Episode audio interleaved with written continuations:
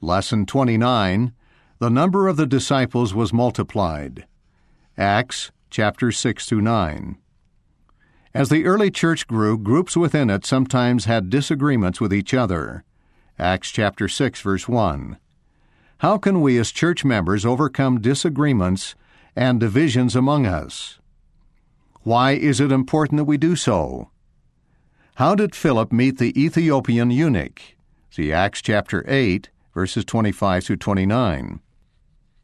What blessings came to Philip and to the Ethiopian because Philip followed the Spirit? See Acts chapter 8 verses 30 through 38. What blessings have come to you or to someone you know because you have followed the Spirit? Saul changed from a persecutor of the saints to a great servant of the Lord after he heard the Lord's voice. Acts chapter 9 verses 1 through 9 and verse 17.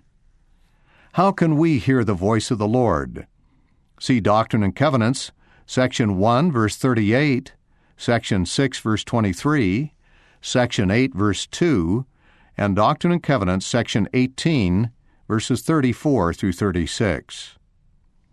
How can hearing his voice help us become converted? Suggestion for family discussion. After reading and marking the scripture chain in this section, as a family, ask the following questions Why do you think it is important to be a member of a ward or branch? Who are some of the leaders and teachers in our ward? What do they do to help and support us? What can we do to help and support them?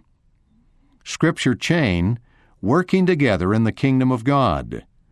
Exodus chapter 18, verses 13 through 26. Acts chapter 6, verses 1 through 3. Doctrine and Covenants, section 64, verses 33 through 34.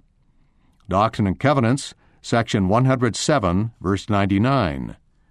1 Corinthians chapter 12, verses 12 through 21.